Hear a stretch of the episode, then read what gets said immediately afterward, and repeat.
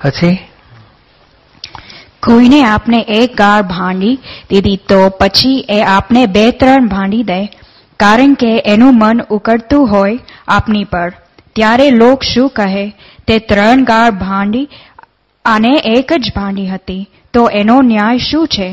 આપને ત્રણ જ ભાંડવાની હોય પાછલો હિસાબ ચૂકતું કરી લે કે ના કરી લે? હવે આણે એક ભાંડી હતી તો આણે ત્રણ ભાંડી. એટલે પછી તારે એક ભાંડી હોય તો તારે એક જ ભાંડવાની હોય એને પાછે આણે ત્રણ ભાંડી દીધી. તો એટલું ઉકળતું હોય ને, તો પછી રવાય જ નહીં. તો ત્રણ જ કેમ બોલી શક્યો? ચાર કેમ ના બોલ્યો? બે કેમ ના બોલ્યો? તો એક્ઝેક્ટ આ જગતમાં જે દેખાય છે ને વ્યવહાર પૂરો થાય છે. અને પછી લોકો ન્યાય કરવા જાય. આમ ના કરાય, આણે એક આપ્યું તો આણે એક આપવું છે ભાઈ, વીસ, બસો રૂપિયાનો માલ આપ્યો, બસો પાઉન્ડનો તો બસો માલ, બસો પાઉન્ડ એને આપવા જોઈએ. વ્યવહાર. પણ ના, એ એ પેલો છેતરપિંડી કરે છે ને, તે એક્ઝેક્ટ આપણો હિસાબ. આજે કેટલાય આ બોલો, મેં એવું વાતો સાંભળી હતી, પેલું કે છે, તમારા પાસપોર્ટમાં આમ કરી આપીશું? લાવો, હજાર પાઉન્ડ આપો. ચાર જણા છે, ચાર હજાર પાઉન્ડ આપો, થઈ જશે. એટલે ખુશી ખુશી, ચાલો, ચાર હજારમાં પત્યો. તે બીજે મહિને પાછું કે થોડુંક હિંચ આવી છે, બસો બસો પાઉન્ડ આપવા પડશે, આઠસો આપો. કરતા કરતા બોલો, પચાસ હજાર પાઉન્ડ ખાઈ જાય. અને કામ તો કશું થયું જ ના, પાસપોર્ટ તો જપ્તીમાં જ એના. પાસપોર્ટ આપે જ નહીં આપણને. અને પૈસા પડાયા જ કરે, પડાયા જ કરે. હવે આ માણસ આમની પાસે પડાવે છે. તો કે આપણે એ માણસ તરીકે ગયા ભાવમાં હોઈએ એવું બને કે ના બને? બોલો ક્યાં કઈ આપણને અકળામણ થઈ જાય કે આવો આવો વિશ્વાસઘાત, આવો દગો? પણ ના, આ દગા વિશ્વાસઘાત કોણ ભોગવટો પામે છે કે એને પૂર્વે કરેલો હશે? તે જ પોતે પામે છે. એટલે સામસામે દગા હિસાબ બંધાયેલા છે એક્ઝેક્ટ અને દંડ આવે છે. આપણે એમ નથી કહેતા, આ ગયા ભાવમાં આણે કર્યું છે. પણ કઈ ગુના કર્યા છે. તેથી આપણને આ ભોગવવું પડે છે. ભોગવે તેની ભૂલ અને બન્યું તે જ ન્યાય. આ જ્યારે ત્યારે સ્વીકાર્યા વગર નહીં તો કેટલો એની પર બળાપો થાય. પેલા પેલા એજન્ટ ઉપર એટલો રાગદ્વેષ કરે, એટલો બધો રાગદ્વેષ કરે, એટલો બધો રાગદ્વેષ કરે. મારી નાખવો જોઈએ ફાંસી ચડાવવો જોઈએ જિંદગી ખલાસ. બોલો આવતો બહુ જેટલું બોલે છે ને, તે હવામાં, વાવમાં નાખે છે. વાવ એટલે શું? આપણી ઉપર આવવાનું બધું. આપણું ચિતરીએ છીએ, ભાવ બગાડી બગાડીને. અને એક ઉંદરડી બૂમાબૂમ કરે કે મને આ લોકોએ દગો દીધો, મને વિશ્વાસઘાત કર્યો, પાંજરામાં પૂરી આ લોકોએ. પણ તું શું કામ બેઠી હતી? દેવડાની લાલચ છે. તો કે આપણી લાલચ એ જ ભૂલ. પાંજરા પેલા તો પકડવા માટે તો બેઠો છે. આપણે મૂરખ છે ઢેબરાની લાલચથી. એ લપલપ થાય છે. પછી પેસે બોલો ભૂખ્યો માણસ એ ભૂખ માણસને લાલચ કરાવે અને લાલચ પછી પાંજરામાં પેસાડે. અને પછી કે મારી જોડે દગો કર્યો મને વિશ્વાસઘાત કર્યો મને છેતરી એટલે પણ છેતરે જ ને. એ તો પાંજરામાં પકડવા જ બેઠો છે. પણ આવો હવે બોલો આમાં ન્યાય કઈ રીતે કરાય?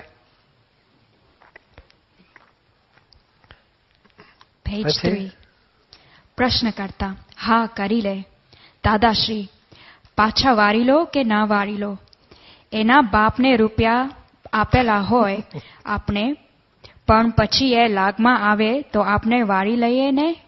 પણ પહેલો તો સમજે કે અન્યાય કરે છે. એવો કુદરતનો ન્યાય શું? પાછલો હિસાબ હોય, એ બધો ભેગા, ભેગો કરી આપે. અત્યારે ધણીને સ્ત્રી હેરાન કરતી હોય, તે કુદરતી ન્યાય. કુદરતી ન્યાય છે. આ બૈરી બહુ ખરાબ છે. અને બૈરી શું જાણે? ધણી ખરાબ છે. પણ કુદરતનો ન્યાય જ છે આ. બોલો હસબન્ડ વાઈફમાં કાંઈ કરી શકતા નથી. આપણને ખબર પડે કે આ બાજુડસી એની વાઈફને મારે છે, ત્રાસ આપે છે, પૈસા આપતો નથી વાપરવાના, ખર્ચામાં કકડાટ કરે છે. આપણે કશું ના કરી શકીએ. કેવા ડાયા થઈને જોયા જ કર્યા અને દુનિયાની બાબતમાં ડખો કરવા જે કરે રે આ ખોટું કરે છે, આ જ્ઞાતિવાળા, આ જ્ઞાતિ મારે છે. ખોટું કરે છે, મારવા જોઈએ અરે, પણ એ પાડોશી ધણીને સુધારવા ને. તો કે ના, પણ હવે આપણે કાંઈ ના બોલી શકાય. આ અહીં છે શું થાય?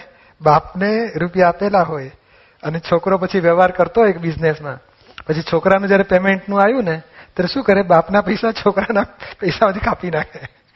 અને પછી પેલો અકળામણ કરે કે મારા બાપનો હિસાબ તારે એની પાસે વસૂલ કરો મારી પાસે કેમ વસૂલ કર્યા? પછી પેલો સમજે અન્યાય કરે છે. અને આ જ સંસારમાં આવું કકડાટ કકડાટ આ જ કરે છે. આ રિલેટિવને કંઈક વેલ્યુએશન મૂકી છે ને, એનાથી કકડાટ છે બધા. ધીમે ધીમે આપણે આ સાચી સમજણ ગોઠવતા જઈએ ને તો આપણને પછી સમાધાન રહે કે આપણા જીવનમાં જે બની રહ્યું છે પછી નિર્દોષ જોવાની દ્રષ્ટિ ખુલ્લી થતી જાય. પછી? પ્રશ્ન કરતા હા દાદાશ્રી અને ફરિયાદ ફરિયાદો કરવા આવો તમે? હું ફરિયાદ નથી સાંભળતો. એનું કારણ શું? પ્રશ્ન કરતા હવે ખબર ખબર પડી કે આ ન્યાય છે. બરોબર વાઈ ફરિયાદ કરે કે મારો ધણી બહુ ખરાબ છે મને બહુ ત્રાસ આપે છે. પછી હસબન્ડ ફરિયાદ કરે કે મારી વાઈફ બહુ ખરાબ છે, મને બહુ ત્રાસ આપે છે. બે જણા આવે ને દાદા કે હું સાંભળું જ નહીં ને. બની એ જ ન્યાય.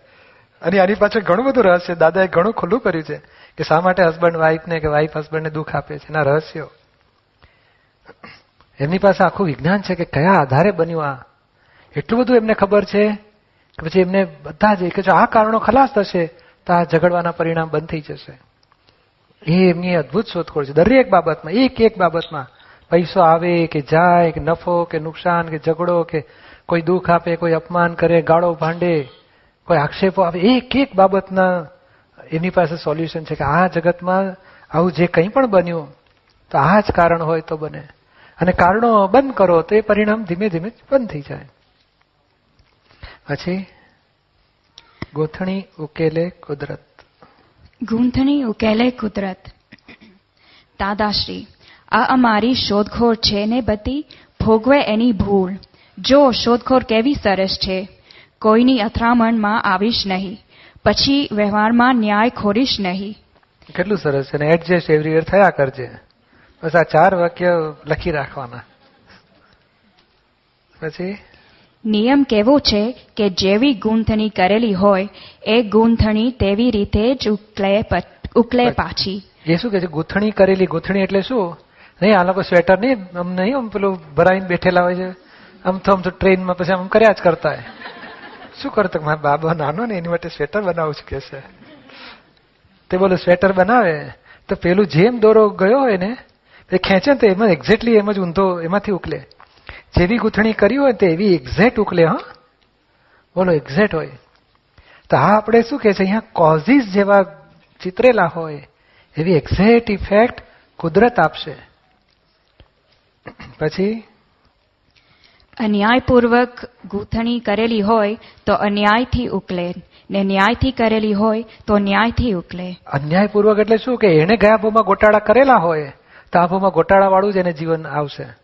અને ન્યાયપૂર્વક કરેલું હોય સરળતાથી એક્ઝેક્ટ નહીં બધાને આને આટલું આપવું જોઈએ આને આટલું બધાને સમાધાન થયું જીવનમાં. ગયા કર્યું હોય તો આ ભાવમાં એને ન્યાયપૂર્વકનો ઉકેલ છે. પણ ઉકલી રહ્યું છે ને એક્ઝેક્ટ ગૂંથણી પ્રમાણે ઉકલ શકે છે. પછી અને પછી લોક એમાં ન્યાય ખોળે છે. એવી આ ગૂંથણીઓ ઉકલે છે બધી અને પછી લોક એમાં ન્યાય ખોરે છે. મુઆ ન્યાય શું ખોરે છે કોર્ટના જેવો. અલિયા મુઆ અન્યાયપૂર્વક ગૂંથણી તે કરી અને હવે ન્યાયપૂર્વક તું ઉકેલ, ઉકેલવા જાઉં છું? શી રીતે બને એ? એ તો નવ- નવડાથી ગૂંથેલું ગૂંથેલું, નવડાથી ભાગે તો જ એની મૂળ જગ્યા ઉપર આવે. ગૂંથણીઓ કઈ ગૂંચાઈને પડ્યું છે બધું. તેથી આ મારા શબ્દ જેને પક- પકડાય હોય, એનું કામ કાઢી નાખીને. અહીં કે છે કે અન્યાયપૂર્વક ગૂંથણી કરી. અને ચાર ભાઈઓ હોય તો એક બાપા એકને પાંચ વીઘા આપે, એકને પંદર વીઘા આપે, એકને પચીસ વીઘા આપે, એકને પચાસ વીઘા આપે. તો ગયા ભાવમાં ચિતરાયેલું તેવું જ આ ઉકલ્યું. હવે ન્યાય કે બાપાએ ચારને સરખા ભાવ કરવા જોઈએ. એ ન્યાય માગે તો કે કઈ રીતે બની શકે છે? તે નવડાથી ગુણેલું, નવડાથી ભાગે તો જ મૂળ રકમ આવે પછી. એટલે જેવા કોઝિસ કર્યા છે, એવી ઇફેક્ટ એ એવા જ એને કોઝિસને ખલાસ કરશો તો ઇફેક્ટ એન્ડ આવશે. તો નવથી ભાગ્યું, ગુણેલું હોય તો નવથી ભાગવું પડે અને સાતથી ગુણેલું હોય તો સાતથી ભાગવું પડે. આ ગૂંથણીઓ ગૂંચાઈને પડ્યું છે. એટલે અત્યારે શું થયું છે? એવા ગૂંચવાળા ઊભા થયા છે, પોતે જ ચિતરેલું, પોતાને જ ગૂંચવે છે અત્યારે. હવે શું? તો કે હવે નવો ભાગમાં, તો કે મારા શબ્દ પકડ્યા, બન્યું એ ન્યાય. પછી અન્યાય માને નહીં દાદાનો શબ્દ કે નહીં? દાદાએ કહ્યું છે, બન્યું એ ન્યાય. તો પછી એને શાંતિ રહેશે અને ઠેઠ મોક્ષે જતા સુધી એને વિઘ્ન નહીં આવે પછી. પછી? પ્રશ્ન કરતા, હા, દાદા, આ બે ત્રણ શબ્દો પકડી ગયો હોય અને ખપી માણસ હોય, તેનું કામ થઈ જાય. પેજ ફોર દાદાશ્રી, કામ થઈ જાય. બહુ ધોડાયા ના થાય ને તો કામ થઈ જાય. દોઢ ડાયો ઓવરવાઇઝ કહેવાય. ઓવરવાઇઝ થઈ ગયો તો કે કામ પકડી જશે કે છે. અને ઓછી બુદ્ધિ વાળો ઓવરવાઇઝ થઈ શકે ને, તો એનું કામ થઈ જાય. હેલો. પછી? પ્રશ્ન કરતા વ્યવહારમાં તું ન્યાય ખોરીશ નહીં અને ભોગવે એની ભૂલ. આ બે સૂત્ર પકડાયા છે, પકડ્યા છે? દાદાશ્રી, ન્યાય ખોરીશ નહીં. એ તો વાક્ય જો પકડી રાખ્યું ને તો એનું બધું ઓલરાઈટ થઈ જાય. આ ન્યાય ખોરે છે તેથી જ બધો ગૂંચવાડો ઊભો થઈ જાય છે. ગૂંચવાડો ઊભો થઈ જાય છે. આપણને શાંતિ જોઈએ છે તો પછી આ રસ્તે આવવું જ પડશે. પછી? હવે આ બધી અઘરી અઘરી વાતો આવે દાદાની તો કેવી રીતે નિર્દોષ જુઓ કે છે? પુણ્યોદયે ખૂની પણ છૂટે નિર્દોષ. પ્રશ્ન કરતા કોઈ કોઈનું ખૂન કરે તો એ પણ ન્યાય જ કહેવાય? દાદાશ્રી, ન્યાયની બહાર ચાલતું નથી, ન્યાય જ કહેવાય. ભગવાનની ભાષામાં, સરકારની ભાષામાં ના કહેવાય. આ લોકભાષામાં ના કહેવાય. લોક ભાષામાં તો ખૂન કરનારે પકડી લાવે કે આ જ ગુનેગાર છે અને ભગવાનની ભાષામાં શું કહે? ત્યારે કહે, આ જેનું ખૂન થયું તે ગુનેગાર છે. ત્યારે કહે આ ખૂન કરનારો ગુનો નથી. ત્યારે કહે કરનારનો ગુનો નથી? તો કે ના એ ખૂન કરનાર જ્યારે પકડાશે ત્યારે પાછો એ ગુનેગાર ગણાશે. બોલો પછી? અત્યારે તો એ પકડાયો નથી અને આ પકડાઈ ગયો. તમને સમજવા સમજમાં ના આવ્યું? એટલે આજે કઈ ને એકાંત પેલું ગજવું કપાયું તો જેનું કપાયું એ ગુનેગાર કપાયું એ ગુનેગાર. હવે આપણને એક આગળની વાત આપે છે કે કાપનારો આજે ગુનો કરી રહ્યો છે, એ પકડાશે ત્યારે ગુનેગાર તરીકે ગણાશે પછી દંડ ભોગવશે. ખૂન કરી રહ્યો છે, એ આજે ગુનો કરે છે. જેનું થયું ખૂન, એ પોતાના ગુનાનો દંડ રૂપે થયું. એટલે આજે બેવ બેવ બાજુનું દાદાનું એક્ઝેટ છે કે ભાઈ એકાંતે નથી. બસ ભોગવે તેની ભૂલ, ભોગવે તેની ભૂલ, ભોગવે તેની ભૂલ. આપણે જ કર્યું, આપણે જ ગુનો, આપણે જ ગુનેગાર, એમ નહીં. આજે આપણે પકડાયા? પૂર્વનો ફળ આવી ગયો. પેલો કરી રહ્યો છે ગુનો, એનું પછી ફળ આવશે. એને આવશે, છોડશે નહીં કુદરત. પછી? પ્રશ્ન કરતા કોર્ટમાં કોઈ માણસ ખૂન કરીને નિર્દોષ છૂટી જાય છે. એ એના પૂર્વ કર્મનો બદલો લે છે કે પછી એની પુણ્યથી એ આવી રીતે છૂટી જાય છે? શું છે આ? દાદાશ્રી, એ જે પુણ્યને પૂર્વકર્મનો પૂર્વ કર્મનો બદલો એક જ કહેવાય. એ પુણ્ય, એ જ પુણ્ય આ કે ગયા ભાવમાં એ કે જે પૂર્વકર્મના આધારે છૂટી ગયો કે પુણ્યથી છૂટી ગયો? તો કે પુણ્ય અને એ જ પૂર્વકર્મ, બે એક જ વસ્તુ છે. પૂર્વકર્મ, પૂર્વમાં પુણ્ય બાંધી હોય તો આ વખતે પુણ્ય ફળ આપે. પૂર્વમાં પાપ બાંધ્યું હોય તો આ વખતે પાપ ફળ આપે. અને પાપ ફળ આપે ને તમે પકડાઈને જેલમાં જતો રહે અને પુણ્ય ફળ આપે ને તો બધા પુરાવાની વચ્ચે નિર્દોષ થઈને છૂટી જાય. એટલે પુણ્ય અને પાપ એ બંને પૂર્વકર્મ જ કહેવાય. એટલે પૂર્વકર્મનો બદલો એ જ પુણ્ય અને પૂર્વકર્મનો બદલો એક જ કહેવાય દાદા કે છે. પછી? એની પુણ્ય તે છૂટી ગયો અને કોઈએ ના કર્યું હોય તોય બંધાઈ જાય. જેલમાં જવું પડે. એ એનો પાપનો ઉદય. એમાં છૂટકો જ નહીં. પેજ ફાઈવ હજે ના કર્યું દેખાય. તોય પકડાય અને જેલમાં જાય અને ફસાઈ ગયો. તો કઈ પાપનો ઉદય અને આજે નથી કર્યું, પણ પૂર્વ કઈ ગોટાળો કર્યો છે, એનો દંડ આવ્યો આજે. પછી? બાકી આ જે દુનિયા છે, આ કોર્ટોમાં કોઈ વખતે અન્યાય થાય, પણ આ દુનિયામાં અન્યાય કુદરતે કર્યો નથી. ન્યાયમાં જ હોય છે. ન્યાયની બહાર કુદરત કોઈ દારો ગઈ નથી. પછી વાવાઝોડું બે લાવે કે એક લાવે, પણ ન્યાયમાં જ હોય છે. પ્રશ્ન કરતા આપની દ્રષ્ટિએ વિનાશ થતા દ્રશ્યો જે દેખાય છે, એ આપના માટે શ્રેય છે ને? દાદાશ્રી, વિનાશ થતું દેખાય, એને શ્રેય શી રીતે કહેવાય? પણ વિનાશ થાય છે, એ પદ્ધતિસર સાચું જ છે. કુદરત પેણે વિનાશ કરે છે તે બરોબર છે, અને કુદરત જેને પોષે છે તે બરોબર છે. લખી રાખો વાક્ય.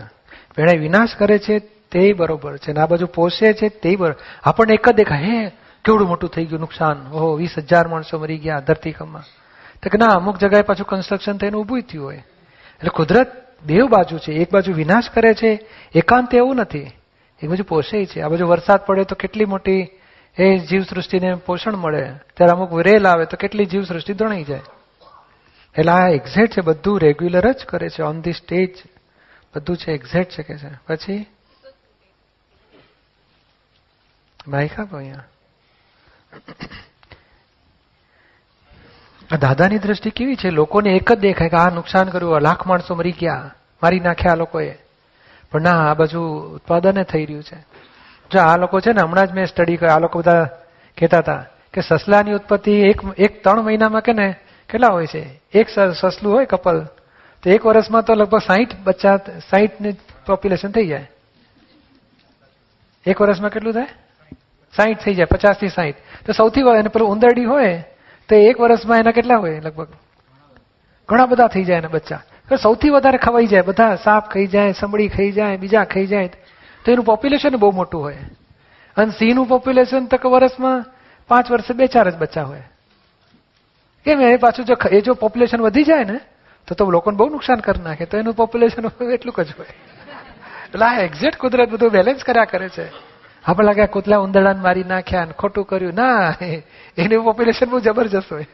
એ બચ્ચા બે મરશે ને તો બે છ જન્મી ચુક્યા હશે પાછા.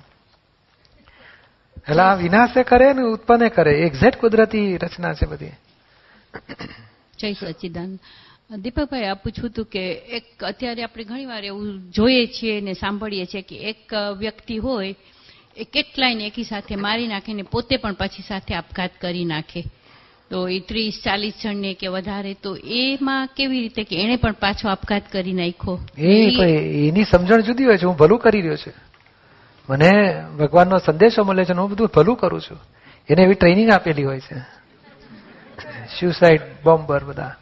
હા એ અથવા કોઈ એવી જગ્યા એટલે આમાં કેવું છે કે બન્યું ને એ જ ન્યાય. આમાં પણ એને એ માને છે જે હોય તે પછી આજ લોકોને દુઃખ પડ્યું ને એનું નુકસાન એને થશે જ. ઘરમાં તો આમાં કેવું છે કે બે વસ્તુ છે. એક, આ લોકો જે પચાસ માણસો મરી ગયા એ પોતાનું કર્મનું ફળ ભોગવે છે. આ નિમિત્ત બન્યો. પણ આણે આને મારી નાખ્યા એટલે એનું પાપે બંધાયું? પણ આજે આ લોકોએ પોતાનું ભોગવ્યું પોતે બાંધેલું ગયા ભાવમાં એનું ફળ અત્યારે ભોગવ્યું અને આણે નવું બાંધ્યું, એ પાછો ફરી ભોગવશે. પચાસને મારવાનું નિમિત્ત બન્યો, એ ફરી ભોગવશે પાછું, બીજી રીતે. તો એક માણસ આટલા બધા પચાસ સાઈઠ ને મારે તો એ લોકો આગલા ભૂમાં એ એક માણસને જ એની સાથે એવું નહીં એ બીજી રીતે હોય કંઈક. આમાં ક્યાં થાય છે ભૂલ? આજે આજે આપણે કહે ને ભાઈ અમે તો હિન્દુ અમે ઇન્ડિયનો બધા આ લોકો આવા એ આપણે ના બોલાય. એ બોલવાથી શું થાય? એક જાતનો આપણે ઇન્ડિયનો એ અહંકાર છે હું ઇન્ડિયન છું. અને આ લોકો આવા છે એ બીજો અહંકાર છે. અને એ પછી અહંકાર આપણે અહંકારના રોફમાં આવ્યા ને એટલે પેલાનો અહંકાર છે કે અમે તમને ખલાસ કરીશું. અને પછી સામ સામે બે અહંકાર ટકરાય ને એકબીજાને હિંસા કરે. એટલે આપણે શુદ્ધાત્મા થાવ, શુદ્ધાત્મા રૂપે જુઓ. તો કે હું ઇન્ડિયન ને તું ફલાણો, તો કે નહીં, તું શુદ્ધાત્મા ને હું શુદ્ધાત્મા. એ છેવટે આ દ્રષ્ટિમાં આવવું પડશે. આ ભૂલ ક્યાં થાય છે? અમે કહે ને કે અમે અમે નાની પોળ ના મોટી પોળ વાળા એટલે બે અહંકાર ઊભા થાય છે. અમારી નાની પોળ બેસ્ટ, તમારી મોટી પોળ કરતા. એટલે બે અહંકાર ઊભા થાય છે. અમારો એરિયા સારો છે, તમારો તો હલકો છે, એટલે પેલાનો અહંકાર ઊભો થાય છે.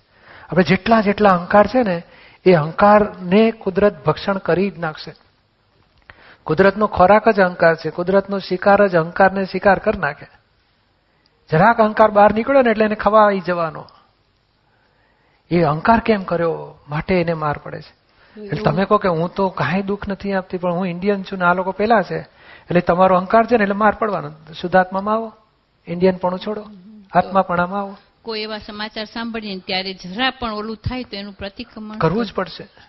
જો મોક્ષે જવું હોય તો. અને એમ થાય ને કે આપણા કેટલા બચ્યા પેલા લોકોને કેટલા મર્યા? તો કે પાસવી આનંદ. ના કરાય આપણે. આપણા જ છે ને. આજે ડાબા હાથની આંગળી હોય કે જમણા હાથની આંગળી આપણું અંગની જ કપાઈ ને. કોને જુદા ગણશો? એક આત્મા જ છે ને. એની બિલીફ છે કે હું અમુક જ્ઞાતિનો છું. આપણી બિલીફ છે હું અમે જ્ઞાતિના છીએ. પણ છેવટે બિલીફ વાળો પણ મૂળ આત્મા તો ભગવાન જ છે ને. અને એ દ્રષ્ટિ એટલે દાદા કે છે કે અમે આ લેવલના પ્રતિક્રમણ કરીએ. અમને થાય ને કે આ બારવટિયામાં આ લૂંટે છે, એવો વિચાર સુધા આવે ને તો અમે પ્રતિક્રમણ કરીએ હે શુદ્ધાત્મા ભગવાન, તમને બારવટિયા કલ્પ્યા, માફી માંગુ છું. તમે શુદ્ધાત્મા છો, મારું સ્વરૂપ, તમારું સ્વરૂપ એક જ છે, અભેદ સ્વરૂપે છે. અને મેં ઊંધું ચિત્ર્યું, માફી માંગુ છું. અને વ્યવસ્થિતમાં આ પૂતગલ, પેલું પૂતગલ, આ પૂતગલને લૂંટશે કે આ પૂતગલ એને સેવા આપશે. એ હિસાબ પૂરો થશે, જે હોતે મારે પૂતગલમાં ડખો કરવો નથી. તમારી જોડે ભેદભાવ તોડવો નથી. ભારવટિયાનું પૂતગલ અને આ શેઠિયાનું પૂતગલ બે લૂંટાવાના હશે કે જે હિસાબ હશે તે હિસાબ પૂરો થશે. પૂતગલના પરમાણુ દાન શું છે? અહીંથી માલ આપીએ અને દાન કે છે. કોકનું ઉઠાવી લાવે અને ચોરી કે છે. પૂતગલની હેરાફેરી છે. અહીંથી ગરમ હવા બહાર નીકળી જાય ઠંડી હવા પહેશે તો આપણે કઈ દુઃખી સુખી થઈએ જ? એનો ધંધો છે. જરાક બારી ખોલો ને ઠંડી હવા અંદર પેશે ગરમ હવા બહાર નીકળી જશે. તો કે હા, પૈસો ગયો અને દા ચોરી કે છે. મારો પૈસા લૂંટાઈ ગયા, ચોરી થઈ ગઈ. મને પૈસા મળ્યા, દાન આપ્યું. અને બે એકનું એક જ માલ છે. ગરમ હવા નીકળી ગઈ થોડી, ગરમ ઠંડી હવા પેસી ગઈ, કઈ ફરક બહુ દુઃખી થવા જેવું નથી આપણે. આ નદીમાંથી થોડું પાણી ઉપાડી લીધું થોડું પાછી પાણી રેડ્યું, તો કે સુખી દુઃખી થવા જેવું રહ્યું? એવા પુરણ ગલન, પૂતગલની હેરાફેરી થાય છે અને આત્મા ગુનેગાર ઠરે છે આમાં. તો અત્યારે આપણે અહીંયા ગાડી તૂટે ઘરમાંથી લૂંટ ચોરી થઈ જાય આપણે ઘરમાં ના હોય ત્યારે પછી બધું- બોલાવીએ પોલીસ બધું પણ ઓલા રાગ દ્વેષ નહીં કરવાનું. આપણે નાટકના સ્ટેજમાં હોય ને શું શું નાટકમાં કરવાનું હોય તો જો રિહર્સલ કરાવે હા? તમે ચોરી થાય એટલે ઓહો મારા ગયા મારા ગયા. પછી પોલીસવાળા જલ્દી મારો આવો મારું બધું લૂંટાઈ ગયું બધું આવું નાટક કરવાનું. સારું સમજી ગયો કે ટ્રેનિંગ લીધેલી હોય. રિહર્સલ એક્ઝેક્ટ કરવાનું. પેલા બે ત્રણ વખત રિહર્સલ કરાવે. પછી એને નાટકમાં પાઠ ભજવવાનો હોય. તો આપણે રિહર્સલ ગયા ભાવમાં થઈ ચૂકેલું છે. હવે નાટકમાં જેવું થાય તેવું કે લેવાનું આપણે. ના સમજાયું? સમજાય. હા પછી લોકો કહેશે એક્ઝેક્ટ હા અફલાતુન એક્ટિંગ કરી કહેશે તો આપણે કહેવાનું ભાઈ આ તો નાટક બરોબર ભજવું તો પડે ને. આમ ચોધાર આંસુ રડી પડે. મારા પૈસા ગયા. હું નાધાર ના- નાદાર થઈ ગઈ. મારું શું થશે? કરીને રડે. તો રડવા દેવાનું. બરોબર નાટક ભજવો કહેવાનું. નાટક પૂરો કરીને આવવાનું. પણ રિપોર્ટ કરીએ કે કરવાનો સારી રીતે. ઇન્સ્યોરન્સ વાળાને બોલાવવાના ફોટા પાડી લેવાના. પોલીસ વાળાને બોલાવવાના. પણ આમાં ટૂંકી વાત શું છે? કે અંદરથી ઓળખો કે આ બધું ઉદગલની હેરાફેરી છે. ગરમ હવા બહાર નીકળી જાય તો દુઃખી થઈએ છીએ આપણે. કે હીટ લોસ થાય છે ને ખોટું કહેવાય અને ઠંડી હવા પેસીએ તો આપણે કંટ્રોલ કરીએ કે આ કુદરત કેમ અંદર પેસવા દે છે ઠંડી હવાને? પણ અહીંયા તો હીટ લોસ માટે બહુ બધા પ્રયોગ કરે કરે પણ હા જો એક એક પેલા બારણા નીચેથી બોલો ચાલુ છે પ્રોસેસ કોઈ અટકાવી ના શકે બોલે ને કારણ એ જંકશન એવું છે કે ઠંડુ બહાર અંદર પેસે ને ગરમ બહાર નીકળી જાય. એ એ કુદરતી રચના છે. આવા મોટા મોટા વાવાઝોડા થાય ને દરિયા ઉપર ઠંડો પવન હોય તો જમીન ઉપર ધસ. ધસે જમીનનો ગરમ પવન ઠંડા દરિયા ઉપર ધસે. અરે જબરજસ્ત વંટોળ ઊભો થઈ જાય. ક્યાં કરી શકો છો કશું? એવી આ અમુક શ્રીમંતોની લક્ષ્મી તે લૂંટાય. ગરીબો ત્યાં ભેગી થાય. તો અહીંથી પાણી પૈસાનો પ્રવાહ આમ જાય પછી અહીંથી પ્રવાહ આમ જાય. આપણે કઈ રાગદ્વેષ કરવા જેવું નથી. હવે જોયા કરવાનો જાણ્યા કરવાનો. અને મોક્ષમાં જવાનું ધ્યેય નક્કી કરવાનું. કે આ લૂંટફાટમાં મારે હવે સંડોવાઈ જવું નથી છૂટી જવું છે. ફાવશે ને મોક્ષે જવાનું? હા ફાવશે. જય સચિદ દીપકભાઈ? આવો. એટલે એનો મતલબ કે આપણે સાયલન્ટ ઓબ્ઝર્વર જ રહેવું. સાયલેન્ટ શું નામ તમારું? ઉપેન્દ્ર. ઉપેન્દ્રભાઈ. તો ઉપેન્દ્રભાઈને એક્ટિવ રાખવાના તમારે એને એક્ટિવ રહેવાનું. ઉપેન્દ્રભાઈની તાકાત એટલું દોડાવાના કે દોડો. અને એને થાય એને ભમરડો છે એને વ્યવસ્થિત નચાવે એમ નાચવાના છે. એમ થાય કે મારે નથી કાંઈ કરવું તો બેસી રહે. મારે કરવું છે તો કે દોડ. રાગ દ્વેષ આપણે નહીં કરવાના. આમાં શું છે? ઉપેન્દ્રભાઈ નોકરી કરવાની છે. હવે આહારી છે ને એને ખાવું પડશે, નોકરી કરવી પડશે. તમે નિરાહારી છો, તમારે નોકરી ધંધાની જરૂર નહીં. એ લક્ષ્મી જોઈએ ને કપડાં પહેરવા જોઈએ, ખાવા માટે પૈસા જોઈએ, રહેવા માટે ઘર માટે પૈસા જોઈએ. તો ઉપેન્દ્રભાઈ તો બધું એ આહારી એ બધું કરવું પડશે. અને આપણે નિરાહારી એ કાંઈ કરવાનું નહીં. ફાવશે તમને સમજાવી વાત? શુદ્ધ આત્મા થઈને હા, શુદ્ધા, આપણે શુદ્ધાત્મા છે ઉપેન્દ્રભાઈ જોવા જવાની મહેનત નહીં કરવાની. એને કારણે તારે કરવાનું છે, મારે જોવાનું છે. શું એનું કામ આપણે નહીં કરવાનું? આપણું કામ એને નહીં સોંપવાનું? આપણે ભૂલ શું થઈએ છે? કે હું જ શુદ્ધાત્મા પછી ભૂપેન્દ્રભાઈની સીટ પર બેસી અને અકર્તા લઈને લોકો પેલી વાઈફ નોકરીએ જાઓ ને? તો કે હું કાંઈ કરતો નથી. એટલે આ શાસ્ત્રમાં શું થયું છે? બે જાતની વાતો થઈ છે. એક આત્માએ પકડવાની હતી તે? અહંકારે પકડીને. અહંકારે પકડવાની હતી તે આત્માએ પકડી. ગોટવાળા થઈ ગયા બધા. એટલે નહીં આપણે સવારે પેલી વાત થતી હતી ને કંઈક શું હતી? યાદ નથી અત્યારે.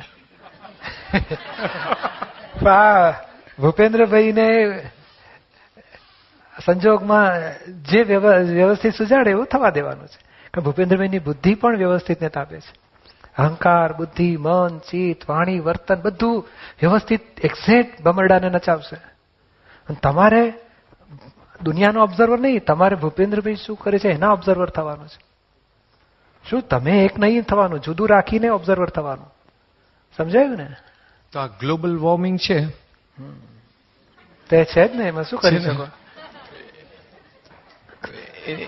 એનો ગ્લોબલ વોર્મિંગથી ઇફેક્ટ જે થશે? થશે ને? એ.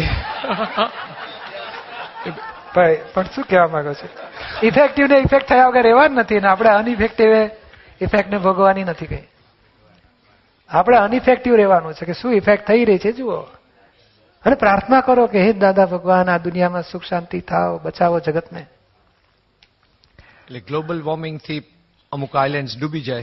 શું થાય? શું કરી શકો?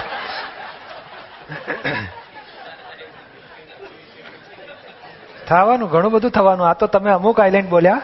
બહુ મોટી મુશ્કેલી પડવાની દુનિયા ઉપર. એમાં બચવાનું નથી જગત. આ વધ્યું છે ને, આ વસ્તી નહીં, આ હોલમાં કેટલી વસ્તી વધી ગઈ. સાડા પાંચસો માણસો આવી ગયા કે છે. તે હમણાં પાછું ખાલી થવાનું, જોજો. એવી આ દુનિયાની વસ્તી વધે, પાછી ઘટે, પાણી વધે, પાછું પાણી ઘટે, પૈસો વધે, પાછો ઘટે. અરે વાળે નથી વધ- ઘટી ગયા ને બધા. દાંતે ઘટશે બત્રીસમાંથી ચોવીસ થઈ જશે. શું થયું કે મારે ડાફણની ચાર દાડ કાઢી દીધી કે છે? તું થોડું ઘણું તે જતું રહ્યું હવે દાપણ